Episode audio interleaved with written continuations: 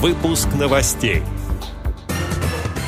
Руководство ВОЗ оказывает поддержку инвалидам по зрению, прибывшим из ДНР, ЛНР и Украины.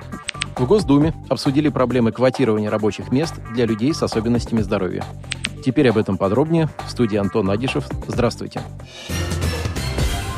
6 июня начальник приемной по обращениям граждан и определению возможностей трудоустройства инвалидов по зрению аппарата управления ВОЗ Константин Александрович Лапшин принял участие в заседании рабочей группы при Комитете Государственной Думы по молодежной политике. На заседании обсуждалось трудоустройство молодежи с инвалидностью, эффективность механизмов квотирования рабочих мест для инвалидов, усиление обязательности исполнения заполнения квот. Основными вопросами повестки дня стали правонарушения при трудоустройстве, практика, уровень и региональный опыт, поддержка предпринимательской деятельности, а также освещение данной темы в средствах массовой информации. В заседании рабочей группы приняли участие представители ряда профильных комиссий и ведомств, Генеральной прокуратуры, а также министерств труда и социальной защиты, культуры, просвещения, науки и высшего образования.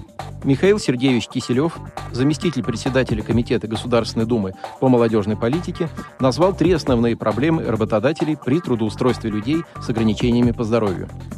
Это дополнительные расходы по организации рабочих мест, сложности при увольнении таких сотрудников и сложность поиска квалифицированных специалистов на имеющиеся вакансии.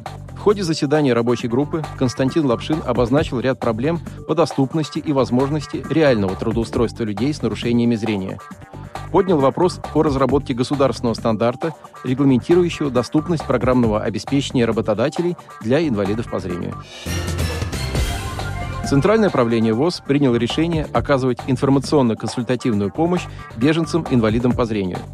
Сейчас организуется работа по вопросам социальной реабилитации, абилитации и интеграции инвалидов по зрению в взаимодействии с органами государственной власти Российской Федерации различных уровней. Проводится также работа, направленная на поддержку незрячих, прибывших из ДНР, ЛНР и Украины. В рамках реализации задач, поставленных Центральным правлением ВОЗ, вице-президент ВОЗ, ветеран боевых действий в Афганистане Владимир Сергеевич Вшивцев посетил Центральный военный клинический госпиталь имени Вишневского, где встретился с ранеными в ходе специальной военной операции на Украине. Он пообщался с лечащим врачом бойцов, который отметил, что военнослужащие идут на поправку, и их ждет курс реабилитации. Владимир Шивцев поговорил с военнослужащими и их родственниками, рассказал о себе, о полученном в ходе боевых действий ранений и о работе во Всероссийском обществе слепых. Вице-президент ВОЗ поблагодарил бойцов за службу, мужество и отвагу и пожелал им скорейшего выздоровления. Отдел новостей «Радио ВОЗ» приглашает к сотрудничеству региональной организации.